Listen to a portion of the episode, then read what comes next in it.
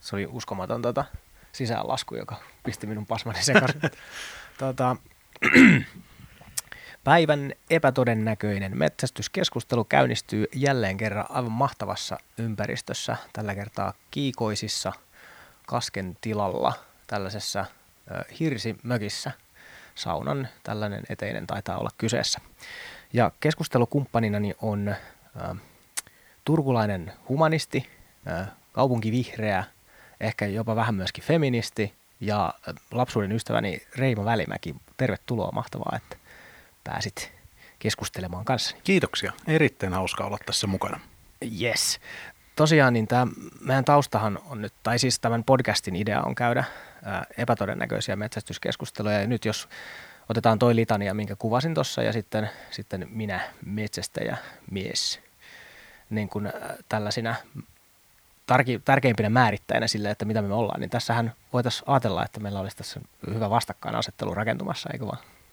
Kyllä tästä varmaan aikamoiset kähinät saataisiin aikaan, kun tässä nyt on kuitenkin tällainen keskeään tutkija, postdoc-tutkija Tulun yliopistolla asun Turun keskustassa kolmiossa, en käytä autoa päivittäisessä liikkumisessa, vaan menen kävellen pyörällä julkisella liikenteellä, niin kyllä me varmaan saataisiin aikamoinen skapa kyllä. aikaiseksi. Ja unohdin vielä mainita siis, että kasvissyöjä myöskin nykyään, eikö vaan?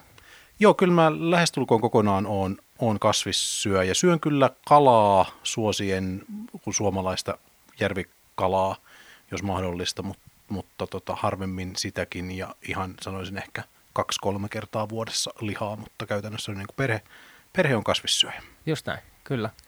No mutta oikeastaan juuri tämän harhaanjohtavan alustuksen halusin tähän ottaa, koska tämä lista – tai tämä vastakkainasettelu, mitä tällä tavalla nyt tähän voitaisiin rakentaa, niin se on meidän välilläkin kohtuullisen turha tai typerä tapa jotenkin lähestyä keskustelua, että me on tunnettu 35 vuotta vähän päälle, tavattu, tavattu ensimmäisen kerran synnärillä ehkä, tai ainakin meidän äidit on tavannut siellä. Niin, niin kyllä me samaan aikaan siellä oltiin, me ollaan, että kommunikaatio siinä kohtaa ei ollut kauhean syvällistä.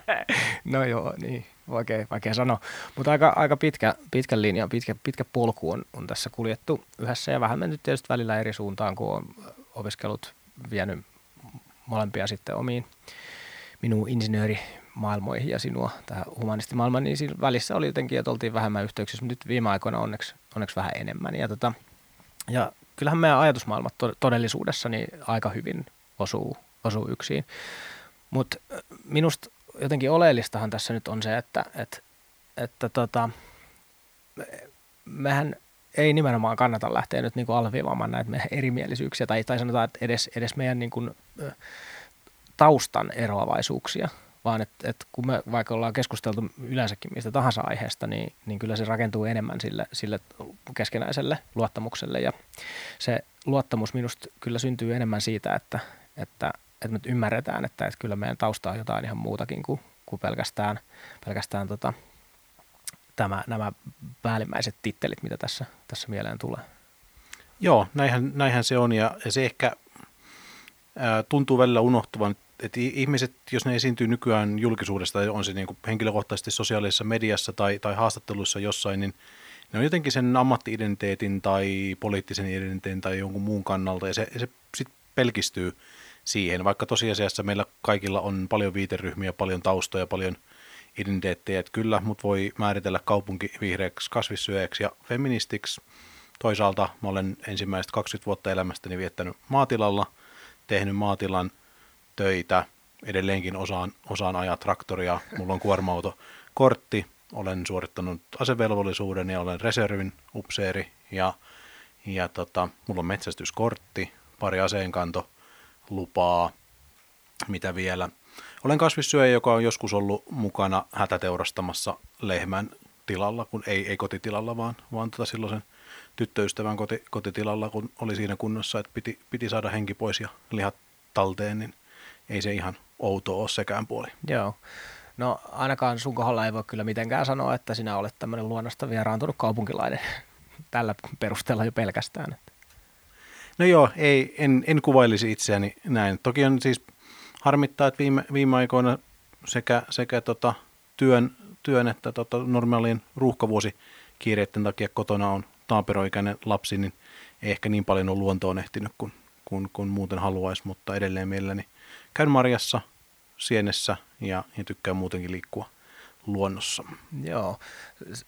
Mä sun kanssa haluaisin tosiaan puhua just tästä kaupunkilaiset maalaiset, maalaiset jaosta. Musta tuntuu, että se on, se on nyt yhteiskunnassa jotenkin nostamassa vähän päätään. Tässä on ollut viime aikoina muutamia sellaisia niin kuin ulostuloja tai sellaisia, sellaisia tota, poliitikkojen mielipidekirjoituksia ja kaikkea muuta sellaista, jossa aika vahvasti alleviivataan sitä, että, että kaupunkilaiset ja maalaiset on veistetty ihan eri puusta. Ja vaikka mä itsekin on vähän altis välillä just tässä metsästystouhussa niin ajattelemaan niin, niin sitten mä oon nyt ihan viime aikoina kyllä ruvennut huomaamaan, että näinköhän se on sitten kuitenkaan hyvä tapa jaotella, jaotella meitä ja heitä. Niin no, mä hetkeksi siirryn historian tutkijamiin näin puhumaan ja, ja tota, sitten on hyvä muistaa, että Suomi on suhteellisen myöhään kaupungistunut maa, siis myöhemmin kuin oikeastaan mit, mitkään muut Euroopan maat. Meillä kuitenkin teollistuminen isossa mittakaavassa tapahtui sotien jälkeen ja siis en ole 1900-luvun historia enkä, eikä ole syvintä osallistumisalaa, mutta jos ihan nyt ulkoa muistelin, niin se on vasta 60-luvulla, kun enemmistö suomalaisista mm, on alkanut mm. asumaan kaupungeissa, mikä, mikä on paljon myöhemmin kuin, kuin monissa Länsi-Euroopan maissa. Et sikäli aika monella meistä on, on tota juuret maaseudulla ja, ja ne suuret ikäluokat, jotka on isosti muut, muuttanut tota kaupunkeihin, niin on val, voittopuolisesti kotoisin – maaseudulta, ei välttämättä maatiloilta, mutta kuitenkin maaseudulta ja pienistä kaupungeista.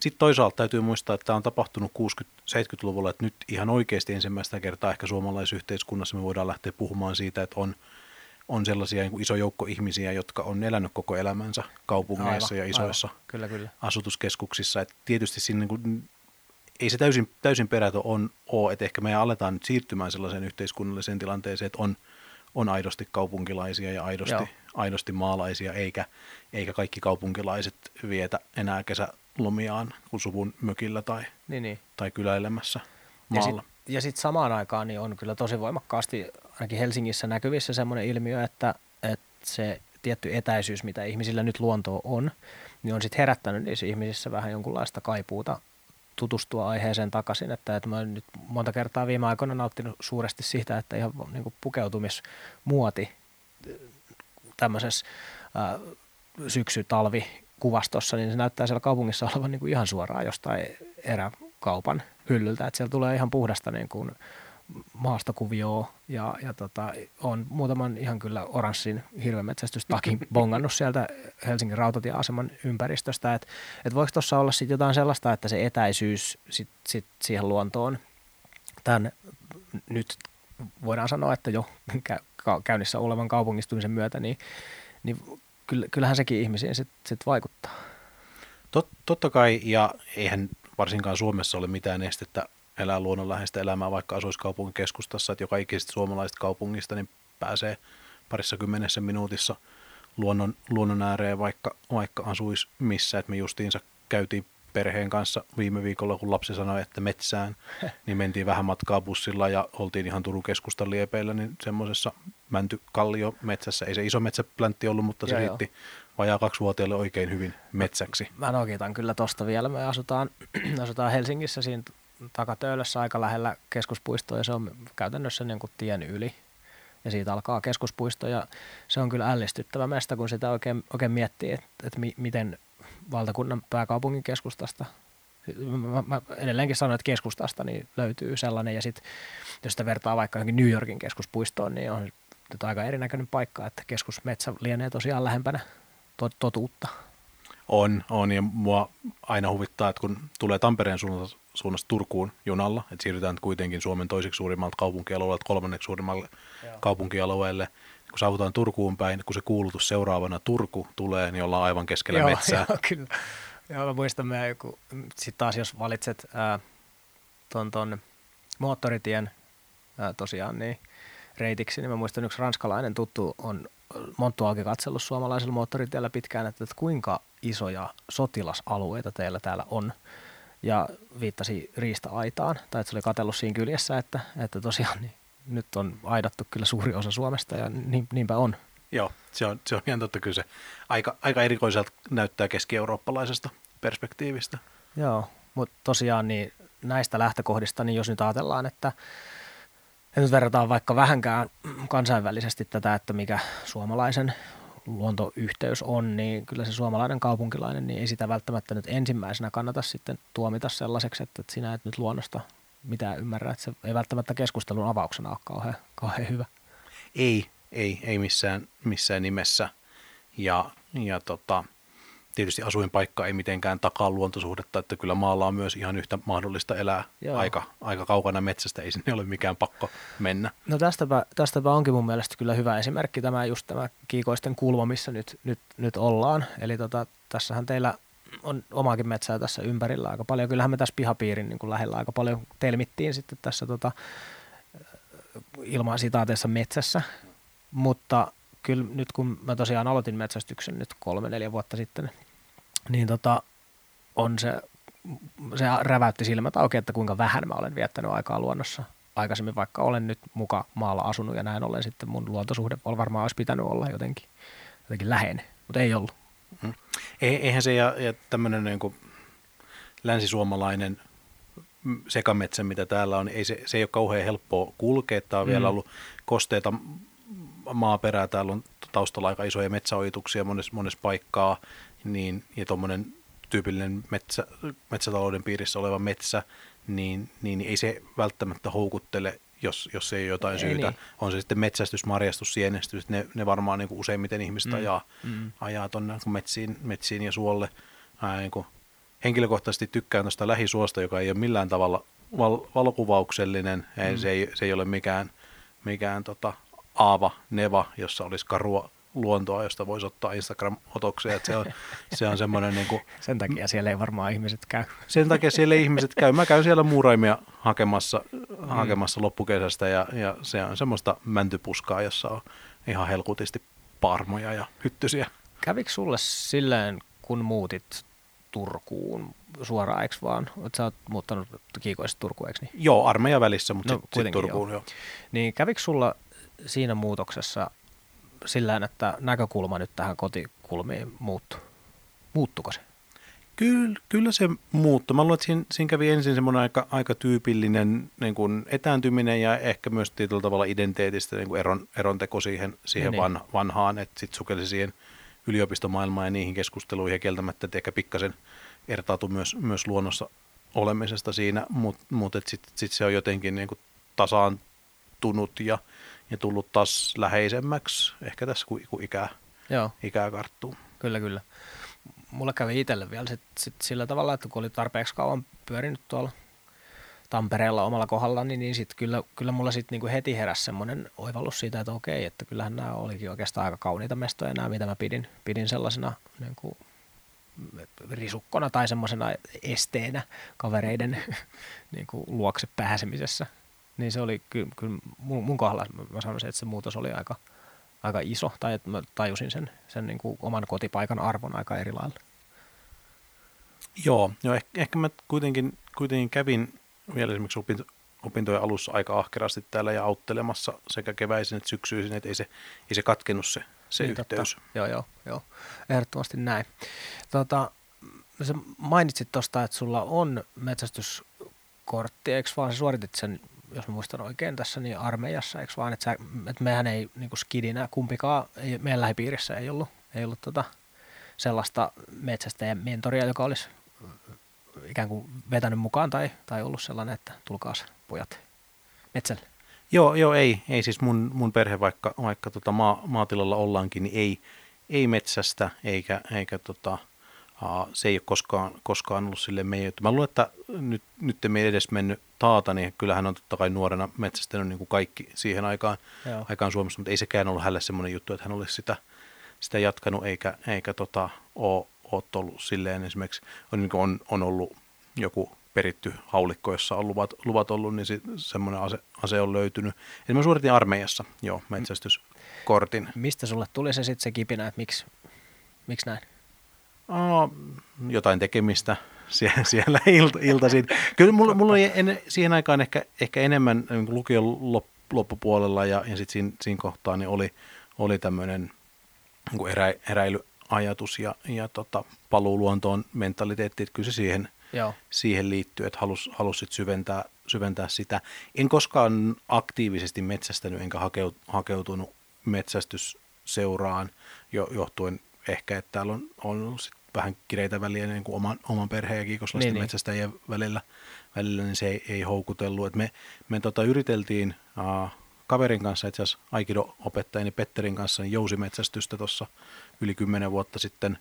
Uh, onneksi ei saatu mitään, suoraan sanoen kummankin meidän ampumataidot silloinkin niin ei, ei Niin, ollut niin. ehkä riistalaukauksen arvoisia. Et, et, tota, valkohäntä peurasta oltiin oikeasti ampumaetaisyydellä, mutta sitähän ei silloin jousella saanut, Aivan. saanut vielä, vielä metsästää. Ja, ja tota, Petteri oli kasvokkain Ilveksen kanssa, että kyllä se joo, tuli, tuli tiheässä kuusikossa vastaan, kun me siellä hiiviskeltiin. Ja, Joo, joo. et silleen hauskoja, hauskoja hetkiä, mutta sitten se, sit se jotenkin jäi, että se on, on ollut sit aseen käyttö enemmän, enemmän semmoista, että kun kotona on myös, myös marjatila ja on ihan lupien kanssa saa myös pesimäaikana muutamia, Mm. muutamia tota, harakoita, räkättirastaita ampua, niin niitä on, niitä on sitten vähän tullut, mutta aika, aika pientä se on.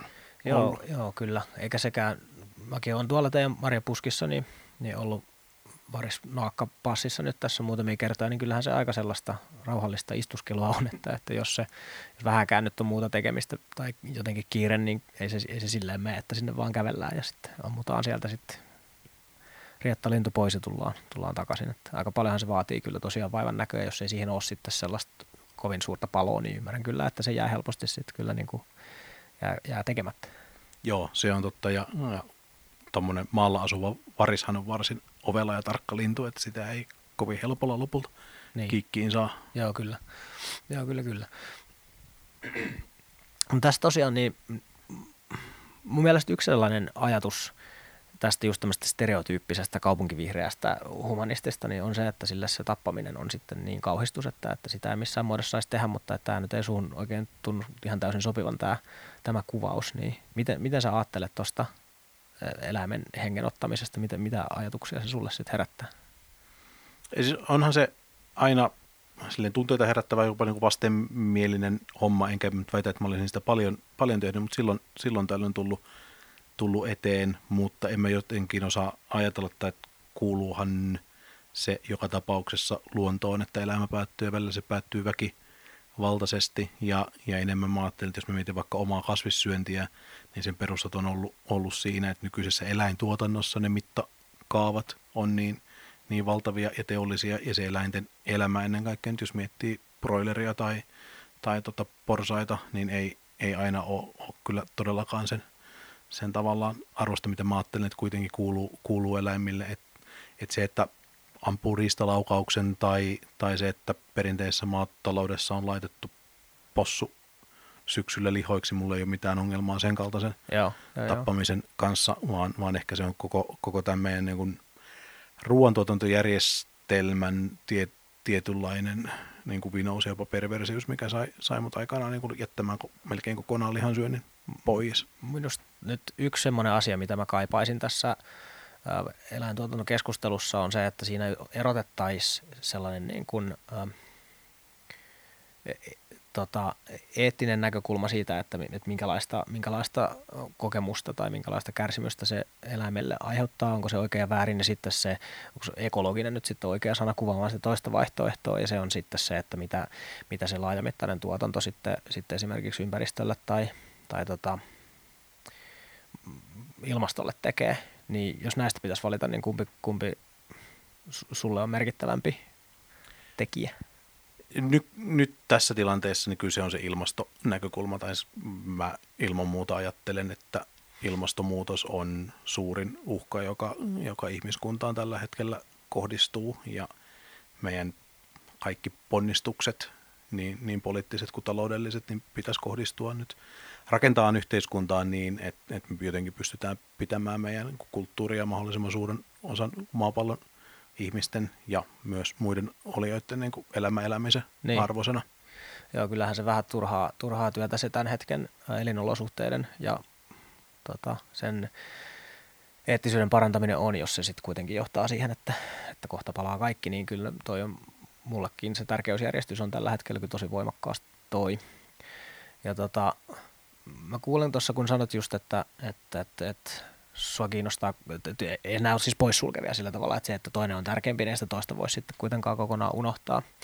Mutta yksi, yksi, jos vähän vielä palataan siihen, siihen eettisyyspuoleen ja sä sanoit, että, että se laajamittainen ä, tuotanto on se, mikä sut on saanut miettimään, että, että mistä on kysymys, niin miten, miten sä näet sitten suomalainen tuotanto versus muu maailma tota, keskustelun? Aika useinhan argumenttina tuodaan pöydälle esimerkiksi se, että, että parempi syö sitten suomalaista, koska muuten jos meiltä lähtee tuotanto, niin sitten muualla on vielä huonommin. Se ei, se ei automaattisesti mene, mene niin, kuten kuten on esimerkiksi Luonnonvarakeskuksen tuottajat huomauttanut, että ei suomalainen liha ei automaattisesti välttämättä ole ekologisempaa, taikka ää, miten tulee eettisyyteen, niin se vaihtelee tuotantomuotojen välillä, kun mun parhaan ymmärrykseni mukaan, että joku suhteellisen – vapaana laiduntava nautakarja, niin totta kai voi olla hyvissä, hyvissä oloissa, mutta ei, ei se suomalainen broilerin tuotanto ole noin niin kuin eettiseltä niin, näkökulmalta niin yhtään sen eettisempää kuin broilerin tuotanto niin, niin. Muu, muuallakaan. Ja, ja tota, aa, mit, miten nyt tulee, tulee kaikkiin porsimishäkkeihin ja muuhun, niin mun parhaan ymmärryksen mukaan me ollaan vähän jäljessä esimerkiksi muita, tai esimerkiksi ruotsalaista lainsäädäntöön niin, niin. silläkin kannalla. En, en nyt mene vannomaan, täytyisi, täytyisi tarkistaa, mutta ei, ei mitenkään yksiselitteisesti voi mennä sanomaan, että Suomessa asiat olisi paremmalla tolalla. Varmasti paremmalla tolalla kuin Kiinassa. Mm. Tai, tai se, että tulee kananlihaa Taimaasta, mitä, mitä tulee kuitenkin myös muualta asiasta, niin kyllä uskon, että täällä – täällä tota valvontapelaajaolosuhteet on, mutta että jos vertailukohdaksi otetaan muita, muita Pohjoismaita tai muita Pohjois-Eurooppaa, niin ei se ole mikään automatiikka. Siis on tietysti tiettyjä osa-alueita, Suomessa käytetään antibiootteja vähemmän. Joo, tätä mä olin just tuomassa esiin, että, että se on varmasti ainakin yksi sellainen ero, joka on, on mä olen lukenut tuosta Yhdysvaltain ruokatuotannosta, joka varmaan monilla on mielessä, kun puhutaan siitä laajamittaisesta tehdas tota, tuotannosta, niin siellä on kyllä aikamoisia juttuja. Ja antibioottien lisäksi myöskin se, että mitä eläimille ruokit, tai syötetään, niin, niin se on ymmärtääkseni Suomessa kuitenkin on paremmalla tolalla kuin nyt vaikka just Yhdysvalloissa, jossa käsittääkseni sinne survotaan niin esimerkiksi maissiylituotantoa tosi paljon lehmille, mikä on kauheata, koska ei lehmän maahan pysty sulattamaan maissia ja sit pitää lääkitä sitten niin kuin, tai tunkea täyteen lääkkeitä, että se ei, ei sitten kuole siitä, siitä tota, sille kelpaamattomasta ravinnosta, niin, niin jotain tällaisia eroja kyllä varmasti nyt niin kuin Team Finland tässä nyt sitten omaan, omaan tota, pistesarakkeeseensa kerää. Kerää, kerää, kerää ilman muuta. Ja toi ruokinta on kieltämättä myös, mitä, mitä tulee esimerkiksi tämän pahamaineeseen sojan käyttöön, jonka takia Amazonin metsät palaa, niin Suomessa sitä käytetään huomattavasti vähemmän kuin, kuin monissa muissa Euroopan maissa. Että jos muistan oikein, niin käytännössä nautakarjalle ei juuri lainkaan, ja oliko kananrehusta noin 30 prosenttia ja porsailla se oli jossain 10 prosentin luokkaa ja siinä on pikemminkin tultu, tultu alaspäin. Toisaalta sitten, jos asia katsoo toiselta kannalta, että välillä on nähnyt kannanottoja, jossa nyt sitten syyllistetään, että no niin, vegaanit syö sitä soijaa, muistaakseni 95 prosenttia niin. Suomeen tuotavasta soijasta menee eläinten rehuksi, että se, niin, niin. se on aika, aika tota, hurja se suhdeluku. Joo, yksi, yksi, mikä, tota, yksi argumentti, mikä myöskin tulee tosi usein vastaan, on sit se, että et eihän vegaanikaan ole nyt niinku vapaa vastuusta siitä, että kyllähän maanviljely aiheuttaa eläimille kuolemia ihan puhtaasti vaikka nyt sitten elin, elintilan syrjäyttämisen takia, mutta ihan myöskin se, että kun tuosta puimurilla jyräytetään pellon yli, niin kyllä siinä, kyllä siinä eläintä siinä joukossa kulkee myöskin. Joo, mutta sitten toisaalta käytännössä aina eläinperäisen ravinnon tuottaminen vie enemmän viljelyalaa, enemmän vettä, enemmän resursseja kuin kasvisperäisen ravinnon kyllä. Tuot, tuottaminen. Ja se, se ehkä niin kuin on, on mitä, mitä mä tässä ajattelen. Ja mä en ole missään nimessä kuullut niihin, joiden mielestä kaikkeen pitäisi nyt ensi vuonna ryhtyä vegaaneiksi ja ongelmat olisi ratkaistu, vaan, vaan se, että jos me kaikki vähennetään lihan kulutusta, se on ihan, ihan sama, että miten, miten kukin, kukin sen tekee, että onko se niin. yksi päivä kasvisruokaa, onko se hiukan pienempi liha-annos, onko se se, että korvataan 30 prosenttia makaronilaatikon jauhelihasta härkäpavulla vai, vai mikä se on, niin jos me pystytään siihen, niin se vähentää kun ekosysteemille tulevaa kuormitusta, se vähentää sitä viljelyalan tarvetta, jos nyt puhun globaalissa joo, joo. Mitta, mittakaavassa, ja, ja tota, sillä, sillä tavalla se antaa meille lisää pelimerkkejä rakentaa sellaista talousjärjestelmää ja, ja tota, maataloutta, joka, joka kestää ilmastonmuutoksen ja kestää, kestää niin edesauttaa sen torjunnassa. Joo, mä luulen, että tuossa argumentissahan siinä vähän niin kuin haetaan sitä, että jos sitä vaikka vega, veganismia niin edistää sellaisesta ää, korkean ää, itsearvon tota, positiosta ja yrittää ikään kuin esittää semmoista holier than thou, thou tyyppistä tilannetta, niin sitten ihmisille tulee siitä tosi voimakas tarve etsiä siitä ikään kuin siitä muka pyhästä asiasta virheitä. Ja kun eihän virheetöntä asiaa maailmasta ole, niin sit niitä kyllä löytyy. Ja sitten jos, jos tota vegaaniudesta löytyy virhe, niin sitten se jotenkin ihmisten mielessä monesti tuntuu ikään kuin todistavan, että, että se koko veganismi näin ollen on sitten huono asia ja sitä ei pitäisi kenenkään tehdä, kun se on tällä tavalla valheellista. Joo, joo totta kai sinne, sinne pyritään ikään kuin hakeen, hakeen niin kuin moraal, moraalista iskua vyön, vyön alle niin. johtuen si, siitä, että veganismi on alkanut tuommoisiin kuin eläinoikeuksiin liittyvän, liittyvänä ideologisena valintana niin kuin usein, useimmilla. Että on tietysti jo, jotkut on lähtenyt terveys, terveysnäkökulmista ja, ja näin, mutta kyllähän se sieltä tulee ja, ja sitten se on aika paljon uudempi, että se olisi jotenkin laajasti ymmärretty tämmöisenä niin eko, ekologisena ilmastonmuutoksen torjuntaan riittävänä valintana, että sehän ei ole lopulta kauhean pitkä keskustelu. Joo, kyllä, ja niin kuin sä sanoit, niin kyllä mä itsekin olen siinä joukkueessa, että, että tota, minusta ei kannata lähteä peräänkuuluttamaan tai toivomaan jotenkin sitä, että nyt kaikkien pitää lopettaa tässä nyt niin kuin saman tien heti välittömästi, vaan että, että, että siitä ei ole kysymys, vaan on kysymys siitä, että, että kyllä meidän pitäisi vähän funtsia, että voitaisiko me tehdä nyt jotain sellaisiakin juttuja, että, että tässä elinolosuhteet meille ja lapsille ja lapsen lapsille ja luonnolle ja elämälle jotenkin säilyisi. Ja sitten loppujen lopuksi se muutos, niin kuin sanoit, niin siitä, että joku osa siitä, mikä nyt menee, menee tota lihana, niin sitten kääntyykin, tota, kääntyykin kasvisperäiseksi tai vaikka riistaksi, koska siinäkin niin kuin tosiaan se, jos otetaan siinä se ekologisuus tai se ilmastovaikutus huomioon, niin totta kai autolla pitää ajaa ja kaikkea muuta, ettei se nyt mitenkään nyt täysin hiilidioksidivapaata ole, mutta että siinä nyt ainakaan sitä, sitä, sitä maa-alaa ei tarvitse syrjäyttää eikä, eikä ruokkimiseen ei käytetä energiaa, niin sekin on yksi. Mutta ehkä omalla kohdalla kyllä isompi vaikutus tuli vielä siitä, että sitten kun ää, omalla päätöksellä otti eläimen hengen pois ja sitten sen jälkeen sitten kädet veressä sitten käsitteli suolisti ja sitten ihan loppuun asti sen teki, niin kyllä se, se pisti, kyllä se mulle oli semmoinen reality, reality check ja siltä osin mä kyllä sanon, että, että kaupunkilaisena en ollut ihan kosketuksessa todellisuuteen, koska en ollut, sitä ei ollut mun elämässä lainkaan. Mm ei se on aika, aika tehokkaasti etänyt, niin kuin se kirjassakin puhut, että eipä, eipä se niin kuin eläimen ruhoja osat ole näkyvillä, mm, kun sitä mm. kaupasta ostetaan. Ja, ja toisaalta taas, taas jos niin kuin historioitsija minussa puhuu, niin asiat, että se mikä, mitä historian opiskelu on mulle opettanut on, on se, että ihmiset luonnollistaa oma, omassa kulttuurissa ja yhteiskunnassa asiat hirveän nopeasti. Et ilmiöt, jotka saattaa olla suhteellisen tuoreita, niin niistä tulee ikiaikaisia käytännössä mm. sukupolvessa tai, tai lyhy, lyhyemmässäkin, Joo, ja sitten niitä, niitä alkaa, alkaa katsomaan vähän, vähän pidemmällä ajanjaksolla, niin asia ei, ei ole niin, että eihän suomalaiset, vaikka, vaikka nyt näistä tavallaan keskusteluissa esitetään, että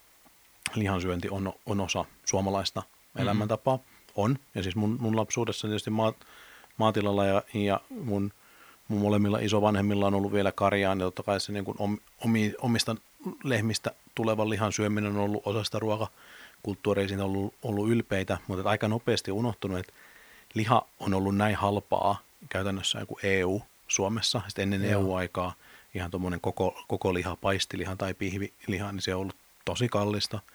Kau, kaupassa laajamittainen tuommoinen porsaanlihan tuotanto sikaloissa, se on suhteellisen tuore ilmiö, joku 70-luvulta eteenpäin, ja, ja koko ajan niin meidän lihansyöntimäärä on, on kasvanut. Että siitä, mikä on ollut, ollut tota juhlaruoka mm. aikanaan, niin siitä on tullut al- arkiruoka ja semmoinen, että sitä pait, ei edes niin, että sitä syötäisiin joka päivä, vaan sitä syödään joka ikisellä aterialla kyllä, joka kyllä. päivä niin kuin aamulla leikkelette leivän päällä ja sitten lounaalla ja sitten päivällisellä ja vielä ehkä iltapalallekin tehdään makkara leipä, niin se on, se on tavallaan semmoista, uh, semmoista ruokakulttuuria, mihin ei kerta kaikkiaan ole, ole ollut varaa, ja sitten kun nyt meillä on myös tieto, että se ei ole myöskään terveellistä. Niin, tosta on, mä en nyt mene tuohon tai en muista suoraan ulkoa, että mitkä ne on nyt sitten viimeisimmät meta-analyysit tuosta aiheesta, mutta että se, mun käsitys on, että, että sitten se punaisen lihan terveysvaikutuksetkaan, niin nekään niin kuin aivan niin suoraviivaisen jotenkin syöpää aiheuttavia ole, kun se on ollut ollut tuossa mediassa esillä, mutta se ei yksin, vaikka nyt on vaarallista tai ei ole vaarallista, niin se, se ei mun mielestä ole tämän kokonaispointin kannalta edes erityisen oleellista, vaan että, että toi on minusta tärkeä kyllä tiedostaa, minkä sanoit, että, että asiat normalisoituu supernopeasti. Että mä katoin, katoin sitä kirjaa varten taustatyötä tehdessä, niin katselin lihankulutus Suomessa käppyrää. Ja kyllä siellä 80-luvun kohdalla niin tapahtuu ihan merkittävä, merkittävä hyppy ja siellä se on sitten nyt pysynyt jo viime, vähän pientä laskua nyt on ollut ihan viime vuosina, mutta että sekin on, menee melkein sinne niin kuin vaihtelun piiriin. Että. Joo, joo, tuohan se on se hurja. To, toisaalta sitten sit taas niin kuin tietyllä tavalla mä ajattelen, että me ei saataisi, sit, jos aletaan lihankulutusta vähentää, niin täytyy säilyttää tie, tietty ymmärrys, no sanotaan luokkatietoisuus, vaikka se ei ole kovin, kovin tota, muodikas termi nykyään. Tavallaan se, se, että me ollaan myös siinä mielessä ihanteellisessa tilanteessa nykyyhteiskunnassa, esimerkiksi Suomessa, että kaikilla tuloluokilla on ikään kuin varaa eläinproteiiniin, mitä historiassa niin, niin, ei, niin, niin, totta, ei ole ollut. Ja sitten sit jos se tavallaan mennään siihen, että ainoa liha, mitä voi syödä, on nurmella kasvanut nauta ja mm, metsästetty mm, riista, mm. niin silloin me aletaan samalla siirtämään sitä jälleen kuin eliitin Joo, ruuaksi. Kyllä. Joo, ja sehän jonkin verran herättää ilmeisesti ihmisissä negatiivisia fiiliksiä, tai tämän, tämän tyyppinen keskustelu. Joo, ja mä, mä ymmärrän, että se, se aidosti herättää hyvinkin negatiivisia fiiliksiä ihmisessä, jolla, jolla tota, kaikki kuukauden käyttävissä olevat tulot menee välttämättömiin menoihin, niin kuin asumiseen, sähkölaskuun, ruokaan, ja, ja sitten jos aletaan siinä, siinä kohtaa puhumaan, että sun pitäisi ot, ottaa kalliimpaa kasvisproteiinia tai, niin, niin, niin tai vähentää, kyllä, kyllä, kyllä. vähentää lihan, lihan kulutusta tai, tai syödä, syödä luomulihaa, niin ei sitä nyt varmaan kauhean ja sit, hyvällä oteta vastaan. No ei näköjään joo. Ja tota, ihan sitten pelkästään se, se niin tapojen muuttamisen vaikeus, niin sitäkin musta tuntuu, että vähän aliarvioidaan. Et, et mä nyt oon itse sen jälkeen, kun alkoi metsästä ja mä oon nyt niin koko tämän vuoden, niin on vedelty pelkästään riistaa, koska olin kahdessa peuraporukassa nyt sillä tavalla lihaosuudella, että siitä, siitä tuli niin paljon riistaa, että, että meillä ei ole tarvinnut sitä ihan yksittäisiä paketteja tai jotain semmoista nyt sattumavarasta tarvetta tyydyttääkseen, niin ei ole tarvinnut ostaa, ostaa kaupasta. Mutta tota, sitten se tarkoittaa tietysti sitä, että nyt liha ei ole ikinä meillä tuoretta, vaan se tulee pakastimesta. Ja vielä sitten, kun suuri osa on vaikka jotain semmoisia paisteja, mitä ei todellakaan tehdä silleen, että, että, että kiireessä tuut kotiin ja otat paistin ja sitten syöt sen heti, vaan että sitä pitää esimerkiksi haudattaa mahdollisesti puolitoista päivää. Tai että mä tein just semmoisen jääpaistin tuossa, mikä on oli mahtava kokemus, mutta siihen meni silleen, että, että se pistetään jäisenä uuniin, sitten se odotetaan vähän aikaa, joku pari tuntia, sitten pistetään paistimittari, odotetaan seuraavat viisi tuntia, sitten kun se on valmis, niin sitten pistetään liemeksi kahde, kahdeksi, liemeen kahdeksi vuorokaudeksi ja sitten se on valmis. Sitten kun tulin kotiin ja maistoin, että no miten se onnistui, niin oli pakko pysähtyä vähäksi aikaa, jotenkin pudottaa kaikki, niin kuin, että, että vähän sillä ohimennen, mikä maistoin sitä, mutta sitten se oli niin hyvää, ja sitten kun siihen oli mennyt niin paljon aikaa, niin se meni melkein tunteisiin, kun se jotenkin onnistui niin hyvin. Mutta mut yhtä kaikki, niin siihen meni kaksi vuorokautta tähän ruoan valmistukseen, ja se on ihan valtavan iso, iso muutos. Ja vaikka tuossa ikään kuin kasvisruokamuutoksessa niin puhutaan pienemmästä muutoksesta sen ikään valmistumisen helppouden suhteen, niin muutos se on silti, että sun pitää nyt niinku rikkoa automaattinen toimintamalli ja oppia uusi, että mihinkä nyt sitä mifua nyt sitten voi käyttää ja miksi ja miten se pitää maustaa. Ja ehkä oikeastaan nyt jos vielä tämän räntin lopetan siihen, että tota, kyllähän kasvisruoalla on ollut pitkään se ongelma, että, että se on vaatinut tosi paljon niin kuin taitoa, hauduttelua ja semmoista niin kuin marinointia ja valmista, valmistamista, jotta se on ollut niin kuin mahdollista. Eikö niin? On, on. Ilman, ilman muuta että myös hyvin tuore ilmiö, että meillä on, on nyhtökauraa ja härkistä ja näin. Mifua ja, ja nyt vielä sitten kun ollaan menty siihen, että niistä on valmiita eineksiä erilaisia, erilaisia lihapullan korvikkeita ja leikkeleen korvikkeita, niin, niin, niin mun mielestä nyt aletaan päästä siihen, että, että se tavallaan kasvisproteiinin käyttö voi, voi levitä laajemmin, että ihmiset, jotka elää lapsiperhearkea ja sieltä mm. tulee nälkää kiljuvat lapset kotiin mm-hmm. ja pitäisi saada jotain, että tavallaan elintarviketeollisuus ja, ja lihateollisuus se on pystynyt vuosikymmenien aikana hiomaan tai siis kasvamaan yhdessä länsimaisen yhteiskunnan kehityksen kanssa ja, ja tuottamaan semmoisia tuotteita, mitä ihmiset haluaa ja, ja mitä ne on oppinut arjessa käyttäen. Se on tosi, tosi helppo uh, ruoanlaittotapa ne. On se sitten eines lihapullat, mm. nakit tai, tai niin kokonaiset valmiit eines, eines-ateriat ja se liha tuodaan meille tosi helpossa muodossa. Että et katsoo nyt, että mitä, et jääkö kasvisruokapuu ruokabuumi buumiksi vai, vai mm. ottaako mm. nämä, nämä tietyt elintarvikkeet nyt sitten vakiintuneen paikan meidän ruokakulttuurissa. Niin, ehkä, ehkä se just se pala kerrallaan eteneminen voisi olla ihan mahdollista. Kyllä siinä, siinä tietysti on vielä siinä liharuuan puolesta taas sitten puhuu se semmoinen inhimilliset jotenkin, ei tarve on väärä sana, mutta craving on englanninkieleksi semmoinen, niin kuin, että tuut just nälkäisenä kotiin ja sitten niin kuin silmissä sinä näet sen jotenkin tirisellä rasvaisen pihvin, joka on siis, tulee suoraan jostain niin kuin vuosi miljoonien takaa se, että tämä on nyt niin kuin hyvä, tai en tiedä kuinka kauan ihmiset on tulta osanneet käyttää, mutta et, et siinä on jotain semmoista, mikä vetoo, vetoo vielä niin kuin vaistoihin, ja sitten kun yhdistetään nämä kaksi asiaa, että sulla on vähän niin kuin vaistot, että tämä on se jotenkin hyvä, rikas, mikä pitää sut pitkään kylläisenä, ja sitten se tapa, että mä oon tottunut tähän näin, niin tosiaan niin ei ole kyllä, ei ole kyllä kaikki, kaikki kunnia ihan joka ainoalle ihmiselle, joka haluaa sitä edes vähän muuttaa sitä, sitä tapaa, joka, joka tuossa kuvasin. Mm. On, mutta toki, toki taisi ihmiset on varmasti erilaisia. Mä olin lopulta yllättynyt siitä, että sit kun lakkas syömästä lihaa, että kuinka nopeasti uh, myös lakkas himoitsemasta sitä esimerkiksi semmoista, joo, semmoista joo. Koko, koko lihaa, että et tiet, tietty välillä, ja jos, jos näkee jonkun, jonkun tota hyvän, uh, hyvän aterian tai joskus esimerkiksi metwurstia tekee, tekee mieli, jossa niin. ilmeisesti aika optimaalinen tuommoinen suolarasvasuhde ihmisen makuaisti Muistan mielestä. Kyllä yhdenkin vaelluksen, missä me ollaan oltu yhdessä, jossa kyllä meetwursti on ollut sellainen tuote, jota on kyllä, niin kuin, on kyllä aika kovalla, kovalla halulla sitten näkkelevän päälle vedelty. Käsittääkseni myö, myös tämmöinen niin kasvissyöjä armeijassa klassikko juttu, että jossain vaiheessa metwursti joo, alkaa, alkaa, alkaa mene, menemään, että se, se on kyllä sellainen, sellainen tuote. Ja se, että niin, kuin, niin lihassa puhutaan usein umamista, että siinä, siinä on se, se tota, tietty, mit, mitä sitten esimerkiksi saksaksi on vyrtsi, että se on niin joku semmoinen kuin suol, suolainen, niin kuin maistuva, täyteläinen. täyteläinen. täyteläinen. Kyllä se siinä ilman, ilman muut on, mutta maku, makuaisti tottuu. Että mä Näin se on. Sä, söin tuossa niin loppukesästä peuraa ystävän häissä ja niin sanoin, että mulla ei mitään ongelmaa, että jos siellä oli niin heidän, heidän sukunsa mailta ammuttua peuraa ruokana, niin en nähnyt mitään syytä, miksi sitä söisi. Ne olihan se hyvää, mutta ei, ei se enää tuota niin kuin samanlaista tyydytystä, mitä lihan syöminen on joskus on, toi on kyllä kiinnostavaa. Tuottanut. Ja kiinnostavaa ei varmasti ihan, siis en epäile yhtään, etteikö näin olisi. Et nyt kun mä oon ikään omassa perheessä on nyt tehty se muutos tosiaan, että, että se ostetun tai, tai nyt tuotetun lihan määrä on pudot, pudotettu nyt niin kuin ihan minimiin. Ja se on niin kuin oikeastaan juuri se muutos, mitä tässä vähän niin kuin täytyisikin tehdä just sen perusteella, että, että luonto sen, sen kestää ainakin nyt sitten sen määrän, mitä, mitä tällä rajatulla metsästäjäjoukolla on nyt niin kuin oikeus, oikeus metsästää.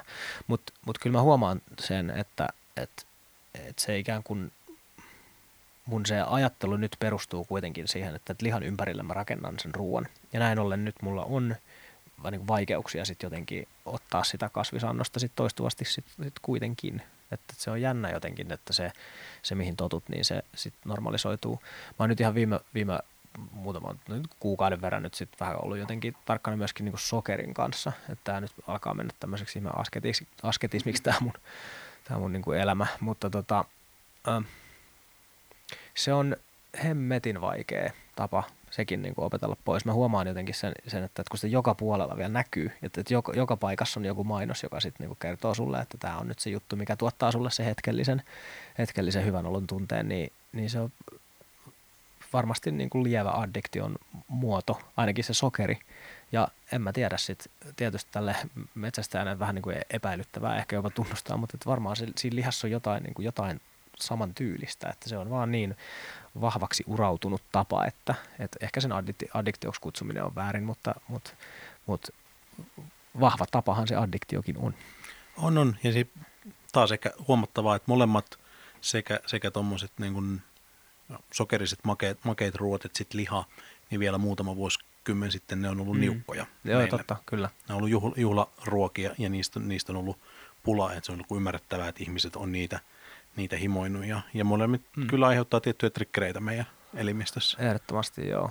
Ja kyllä se on nyt kääntynyt nyt silleen meidän elinaikana viimeistään. Varmaan just, että kun me on 80-luvulla synnytty, niin silloin se on ollut oikeastaan jo talouskasvun aikoina ollut jo aika voimakkaasti nyt niin käynnissä, mutta että se semmoinen koko ihmiskunnan historian mittainen niukkuus onkin kääntynyt meidän yhteiskunnassa ää, runsauden pulaksi tai siihen, että, että ei meidän ongelmat nyt ole se, että ei, ei tosiaan nyt olisi, että meillä olisi nälähätää, että kalorit ei riitä, tai vaan että meidän ongelmat on just nyt sellaisia, että, että ylipaino alkaa olla niin kuin valtava, valtava ongelma ja koko ajan vaan pahenee. Teinit ei pääse kyykkyyn, kun ne ei liiku tarpeeksi. Meillä on niin kuin todella outoja ongelmia näin niin kuin ihmiskunnan historian näkökulmasta. On, on. Ja, ja, tota, ja silti hyvin outoja ravitsemustapoja, että kun katsoo kuinka paljon kaupassa myydään kaiken näköisiä proteiinituotteita proteiinirahkoista proteiinijäätelöihin ja suklaapatukoihin niin. ja, ja suomalaista väestöstä noin niin kuin tilastollisesti ymmärtääkseni 0 prosenttia kärsii proteiinialivajaksesta. et, et, et, jo, jos sä niin kuin tosi kova ammattiurheilija mm, tai, mm. tai harrastat podausta, niin sitten sit on niin kuin järkevää vetää lisä, lisäproteiinia, mutta edes silleen niin kuin aktiivisella liikkujalla meidän niin kuin ruokavaliolla, mikä, mikä meille on tarjolla, niin varsinaisesti niin. valkuainen ei ole se, mistä... Ei ole se, mistä ekaksi, ekaksi rupeaa kinnaamaan. Niin. Usain Bolt käsittääkseni söi tota, olympia vaiheessaan niin tuhat kananugettia päivässä. Niin, se on aika kova suoritus. Se on mun mielestä jo itsessään aika kova palkinnon arvoinen suoritus, mutta tosiaan niin se, että mitä, mitä sen tason urheilijat tekee ja miten niiden pitää vetää, niin siitä ei kyllä esimerkiksi Aleksin treeniohjelmaan kovin paljon ole vedettävissä johtopäätöksiä, että mikä on hyvä ja mikä ei. Joo, ei, ei mullakaan ole semmoinen olo, että, että pitäisi edes sitä 500 kananukettia vetää tässä päivässä. Että Saat saisi vähän isompi, vähän, iso, vähän isompi kokoinen kuin minä, että varmaan sulla sitten, jos, jos sä otat sitten vaikka 200 ja mä otan 150, niin olisiko se sitten oikein määrä, en tiedä, vaikea sanoa. On kyllä, mutta vaikea, vaikea asia. Tota, mitä jos käännetään tämä vielä nyt sitten, tämä herkullinen asetelma, kun sä oot sekä mahdollisesti tuleva, tai niin, mahdollisesti tuleva maan, maanomistaja, ehkä, ehkä jossain määrin niin kuin otat jotain vastuuta tästä teidän niin kuin vilja, tai tästä tota, no viljabisneksestä voi ehkä jopa sanoa, niin sähän oot mahtavassa roolissa nyt sit siinä mielessä, että sä oot sekä äh, tämmöinen kaupunkilaishipsteri että sitten jopa maanviljelijä, niin nyt musta on kiinnostava kuulla, että mikä, miltä sun mielestä näyttää se viestintä, mitä tällä hetkellä voittopuolisesti nyt sitten kaupungeista, tai vaikka kaupunkivihreistä erityisesti, joita itsekin niin kuin edustat, niin miltä se viestintä kuulostaa näin niin kuin maaltakään päin katsottuna?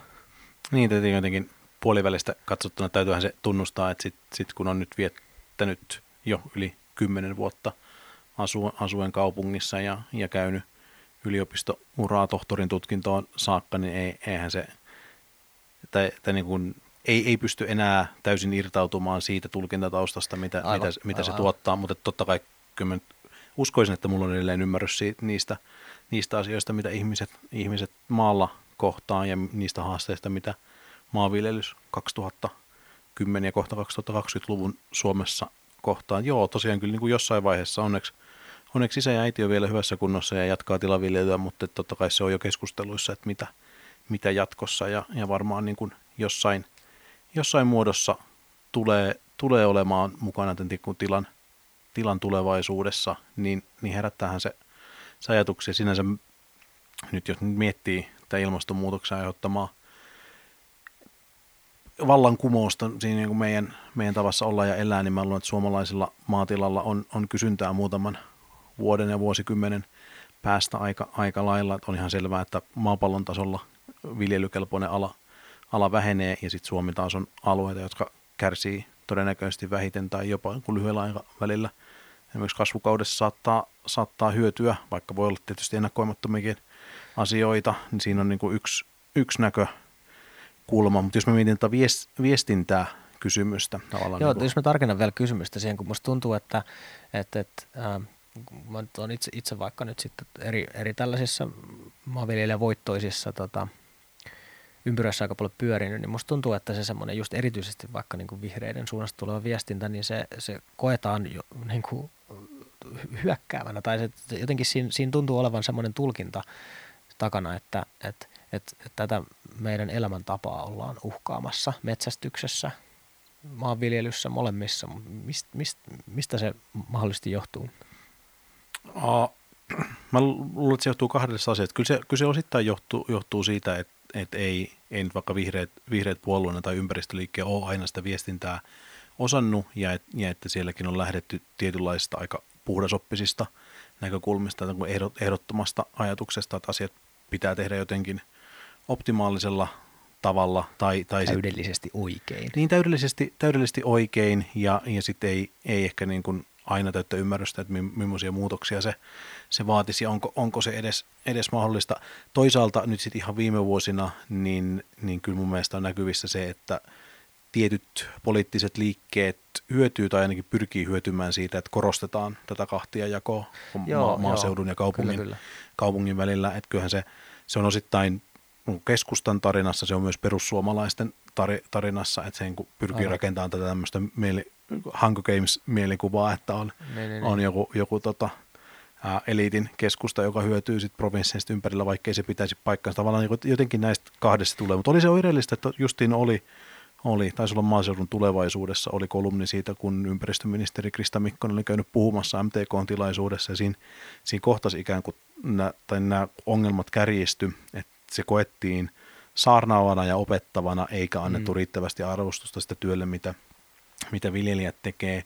Ja, ja sitten taas ehkä toiselta puolelta, Mikkonen muistaakseni on biologi koulutukseltaan, niin sitten se helposti, helposti kat- katsoi, että ikään kuin, että joo, asioita tehdään väärin, tai niin, niin. niin sitten sit on halu, halu korjata sitä, mutta jos ei sitä osaa viestiä oikein, en ole ollut tilaisuudessa, en tiedä tavallaan niin kuin mikä, se, mikä se viesti on, mutta kyllä se jotain kertoo, että jos se näin on, näin on koettu, että tämä nyt on yli, ylipäätään minkä tahansa tiedolla viestimisen ongelma, mihin, mihin mä luulen, että ollaan vasta heräämässä nyt miettii yliopistotaustastakin, että jos pyritään vaikuttaa johonkin tota, ryhmään ja, ja tota, muuttamaan tapoja tehdä, niin, niin, niin se, se jotenkin pitäisi lähteä uh, niiden niin kuin ryhmän kokemien ongelmien ja haasteiden kautta ja löytämällä ratkaisuja niihin.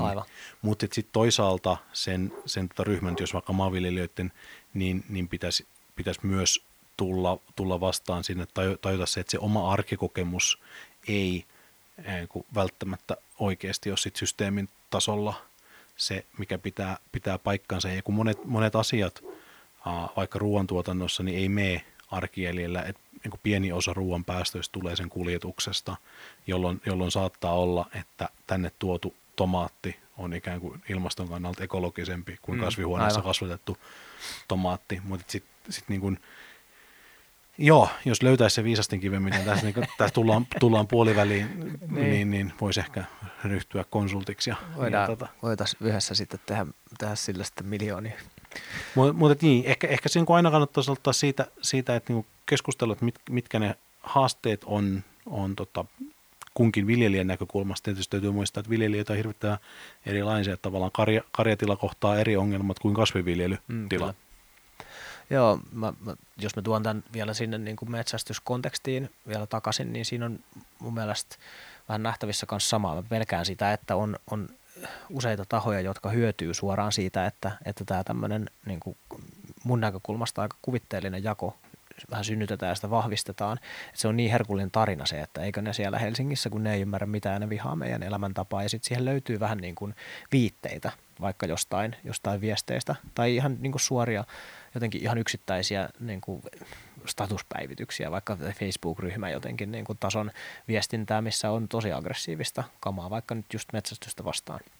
Eli, ja, eli, ja sitten toiselta puolelta tämmöisiä Anne Kalmarin kaltaisia blogikirjoituksia, niin. missä rakennetaan sitä, että kaupungissa ei ymmärretä mitään, niin se, ne molemmat joo, ruokkii joo, joo, joo, kyllä, kyllä, kyllä. Ja sitten mm, just näin, että ehkä mä niin toivoisin itse erityisesti jotenkin metsästäjältä tässä suhteessa nyt sitten semmoista kylmäpäisyyttä ja sitä sellaista realismia siinä, että, että mä just tuossa löysin taas, tai mielestäni viimeisen, viimeisimmän niin kyselytutkimuksen, joka oli kyllä Riistakeskuksen teettämä, että, että sinänsä mä, mä en, tiedä, en tiedä yhtään minkälaisella kyselyllä on niin selvitetty, mutta että metsästyksen hyväksyttävyys Suomessa esimerkiksi on, on sillä, että 90 pinnaa suhtautuu joko neutraalisti tai hyväksy, hyväksyvästi, voimakkaasti hyväksyvästi. Ja sitten siellä on se niin kuin kahdeksan pinnaa, jotka suhtautuu epäilevästi ja kaksi pinnaa, jotka on voimakkaasti sitä mieltä, että tämä on niin huono juttu.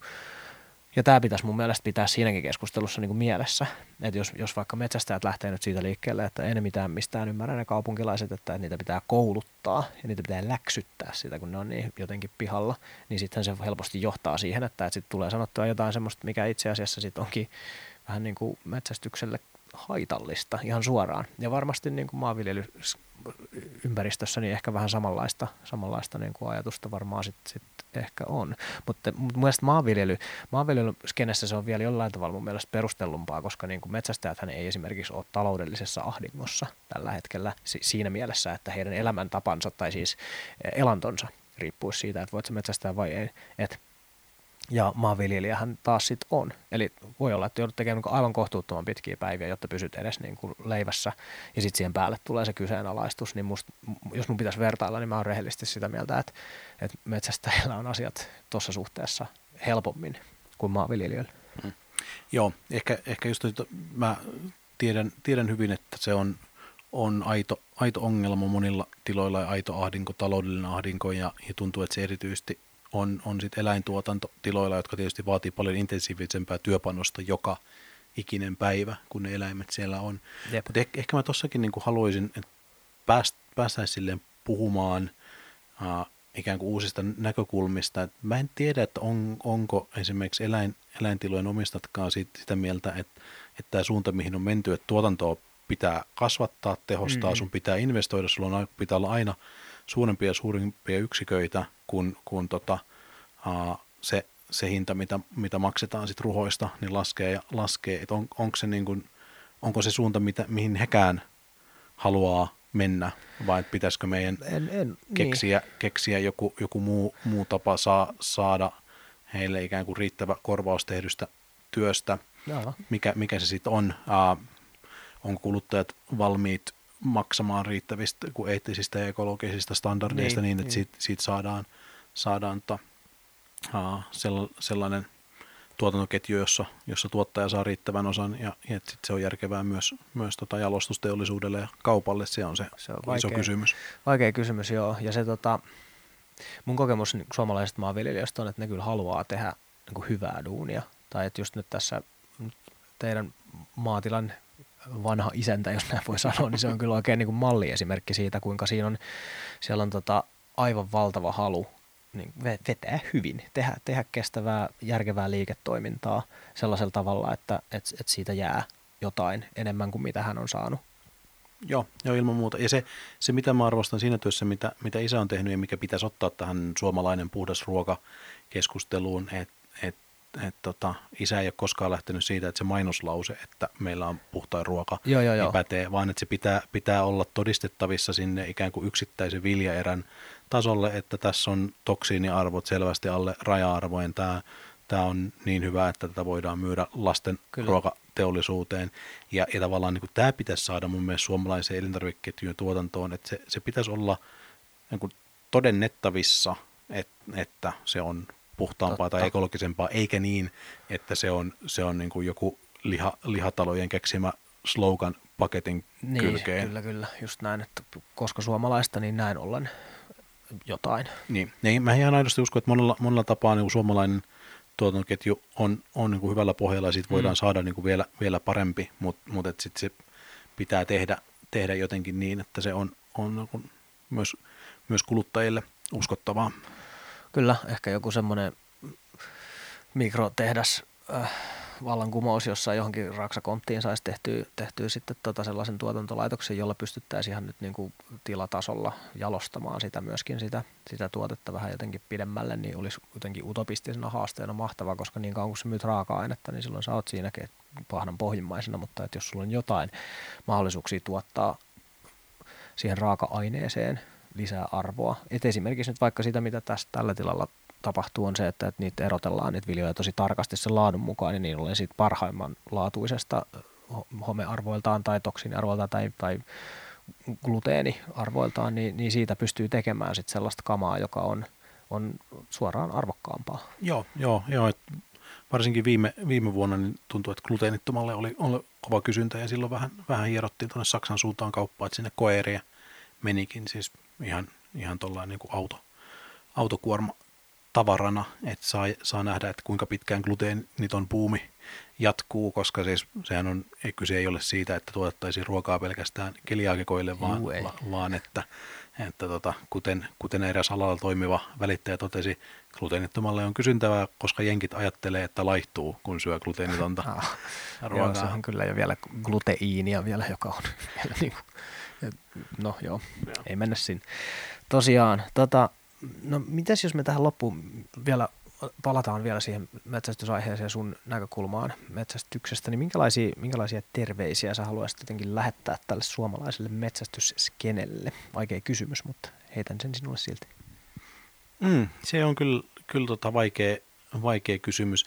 Eh, ehkä se, tota, kun suomalaisessa metsästyksessä on paljon, mikä on yleisesti hyväksyttävää, niin kuin ollaan, ollaan puhuttu, niin tuskin kukaan vastustaa hirvieläinten kannanhoidollista metsästystä. Että mä luulen, että, harvassa ne on kyllä. Niin, ne on tosi harvassa, että kaikki suomalaiset tajuaa, että sitä, sitä nyt on, on vaan ihan, ihan tota, välttämätöntä tehdä.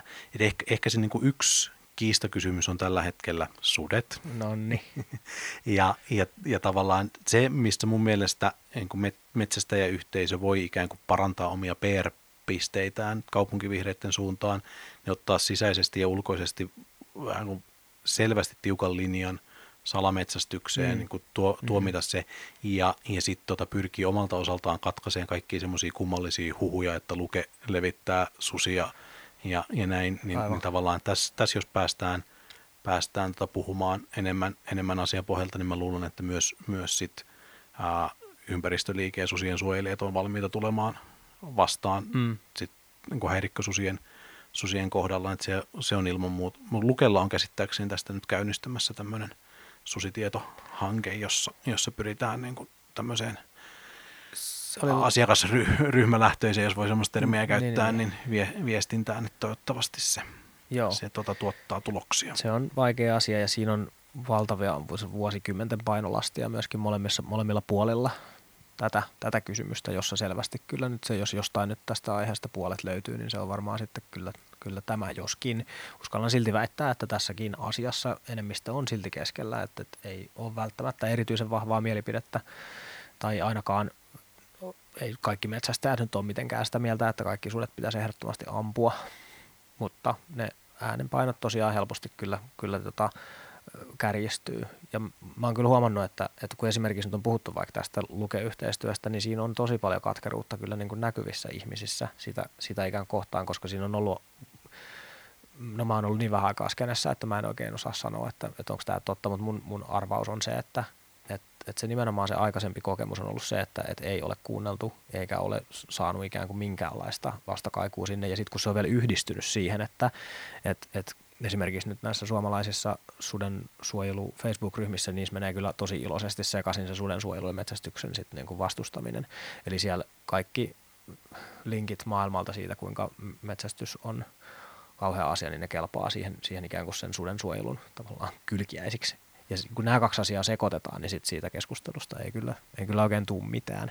Mutta olisi se, olisi se kyllä omastakin mielestäni, niin toi on semmoinen asia, missä mä pelkään, että, että, että minä metsästäjänä esimerkiksi voin, voin nyt tässä kuvannollisesti ampua itseni jalkaan myöskin, koska, koska tota, jos mä lähden sille semmoiselle aggressiiviselle linjalle siinä, että jos ei kerran niin kuin mikään NS-järkipuhe nyt mene perille, niin meidän pitää nyt sitten ruveta taistelemaan vastaan. Niin siinä voi hyvin nopeasti käydä sillä tavalla, että esimerkiksi se 24 prosenttia, jotka ei ole muodostanut metsästyksestä mielipidettä, niin saattaakin olla sitä mieltä, että mitäs helvettiä, että, että näähän on todella aggressiivista sakkia, että no ei kuulosta kyllä mun jengiltä.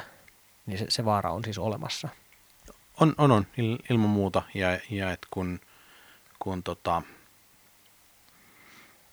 tavallaan kun, kun puhe menee poleemiseksi, niin, niin, niin se paitsi, paitsi jakaa ja, ja ihmiset jakaantuu ikään kuin puolueisiin ja usein se, se polemiikki lähinnä vahvistaa sen oman ryhmän identiteetti eikä todellakaan, joo, joo, joo. Todella, todellakaan taivuta sieltä niin kuin vast, vastapuolelta, että et kun ne tavallaan, jos miettii, että miten niin kuin isot yhteiskunnalliset muutokset tapahtuu. Että jos miettii esimerkiksi tasa-arvoisen avioliittolain lain läpimenoa, niin, niin kyse ei ole siitä, että, että tota, sen, sen ajajat tai sen kiivaimmat vastustajat, niin niissä juuri kukaan olisi muuttanut mielipidettään, vaan, vaan että niin kuin yhteiskunnassa yle, yleisesti se arvopohja oli muuttunut sellaiseksi, että, että tota, suurimmat, suurin osa oli sen, sen kannalla ja sitten vielä oli varmaan isompi porukka, jolle tämä ei ollut millään tavalla kynnyskysymys niin, niin. enää, enää arvo, arvopohjaisesti. Ja, ja sitten tavallaan se, se tota, uh, että avioliitto on vain miehen ja naisen välinen asia, niin se, se porukka on jäänyt lopulta aika pieneksi, mutta tavallaan mm. niin se, se näiden kahden ryhmän välinen polemiikki ei varmaan ole käännyttänyt juuri ketään. En, en, en usko kyllä. Voisiko tähän ehkä ihan lopuksi sit, sit tiivistää kaiken sanomalla, että, että se aate, joka saa perustellusti, perustelemalla ja, ja tota, kutsumalla ihmisiä mukaan enemmän jengiä omalle kannalleen, niin se on se, jonka, jonka aate sitten edistyy. No kyllä se nyt näin, näin näyttäisi menevän ja, ja ehkä vielä sitten se, että se, se, joka vähemmän vieraannuttaa sit niitä, joo, jotka joo, on, joo. on välinpitämättömiä siitä, siitä asiasta, niin se, se on myös aika vahvoilla. Se on minusta täydellinen lopetus tälle, tälle epätodennäköiselle metsästyskeskustelulle insinöörin ja humanistin välillä. Kiitoksia. Kiitos tosi paljon.